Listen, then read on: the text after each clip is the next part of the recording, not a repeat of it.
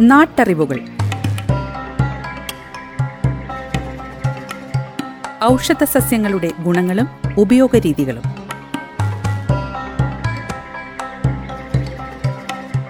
നിർവഹണം സിന്ധു ജസ്റ്റിൻ. വിവരങ്ങൾ പങ്കുവയ്ക്കുന്നത് സെയിന്റ് ജോൺസ് മെഡിക്കൽ കോളേജിലെ ഗസ് ഫാക്കൽറ്റിയും ഛായയുടെ പച്ചുമരുന്ന് കൺസൾട്ടന്റുമായ ഫാദർ ജോസഫ് ചിറ്റൂർ.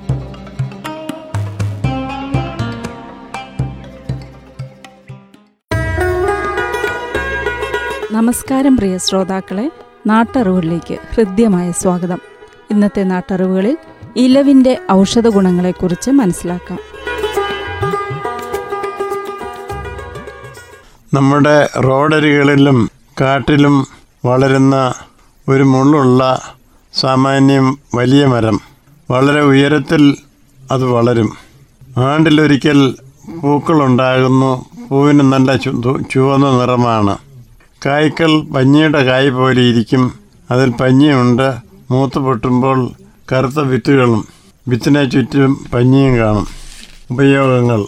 ഇലവിന്റെ പൂവ് ശർക്കരയും ചേർത്ത് ലേഹ്യമുണ്ടാക്കുന്നു ഈ ലേഹ്യം സ്ത്രീകളുടെ വെള്ളപ്പോക്കിനും അമ്മമാരുടെ ആരോഗ്യത്തിനും ഉപയോഗിക്കുന്നു. അരിഷ്ടം. വേപ്പിന്റെ പൂവ് ഒരു ഭരണിയിൽ ഇട്ട് ശർക്കരയും ചേർന്ന് പൊടിച്ചിട്ട് തിളപ്പിച്ച വെള്ളവും ഒഴിച്ച് നാൽപ്പത്തൊന്ന് ദിവസം കഴിയുമ്പോൾ പിഴിഞ്ഞരിച്ച് അല്പം ഗ്രാമ്പൂവും തേനും ചേർത്ത് വെച്ച് കുടിക്കാം. ക്ഷീണം മാറാനും രക്തം വർദ്ധിക്കുവാനും ഇത് ഉപയോഗിക്കാം. മുഖക്കുരുവിന്. ഇലവിന്റെ നല്ലതുപോലെ വലിപ്പമുള്ള മുള്ളരച്ച് അല്പം പനിനീരിൽ കലക്കി പുരട്ടുക. മുഖക്കുരുവിന് നല്ലതാണ്. രക്തപിത്തത്തിന്. ഇലവിന്റെ പശ ഉണങ്ങിയത് മൂന്ന് മുതൽ അഞ്ച് ഗ്രാം തേനിൽ ചേർത്ത് രണ്ട് നേരം കഴിക്കാം. രക്ത അർശസിന് ഉണങ്ങിയ പൂവ് ആട്ടിൻപാലിൽ കാച്ചി പഞ്ചസാരയും ചേർത്ത് കഴിക്കാം. രക്തം പോകുന്നതിന്. മലത്തിൽ കൂടെ രക്തം പോകുന്നതിന്. ചുമച്ചൊതുക്കും തുപ്പുമ്പോൾ കഫത്തിൽ കൂടി രക്തം പോകുന്നതിന്.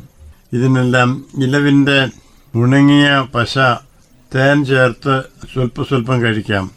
അതിസാരത്തിന് ഇതിന്റെ പൂമുട്ട് കഷായം വെച്ച് തണുത്ത ശേഷം ഇരട്ടി മധുരവും തേനും മേൻപൊടി ചേർത്ത് കഴിക്കാം. വ്രണമുണങ്ങാൻ ഇലവിന്റെ തൊലി ചതച്ച് കെട്ടിയാൽ വ്രണമുണങ്ങും. ശരീരബലത്തിന് ഇലവിന്റെ വിത്ത് വറുത്ത് പൊടിച്ച് അമുക്കരത്തിന്റെ പൊടിയും ചേർത്ത് ലേഹ്യമാക്കി കഴിക്കാം.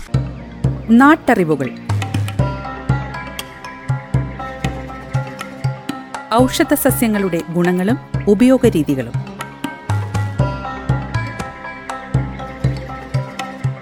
നിർവഹണം സിന്ധു ജസ്റ്റിൻ. വിവരങ്ങൾ പങ്കുവയ്ക്കുന്നത് സെയിന്റ് ജോൺസ് മെഡിക്കൽ കോളേജിലെ ഗസ് ഫാക്കൽറ്റിയും ഛായയുടെ പച്ചുമരുന്ന് കൺസൾട്ടന്റുമായ ഫാദർ ജോസഫ് ചിറ്റൂർ.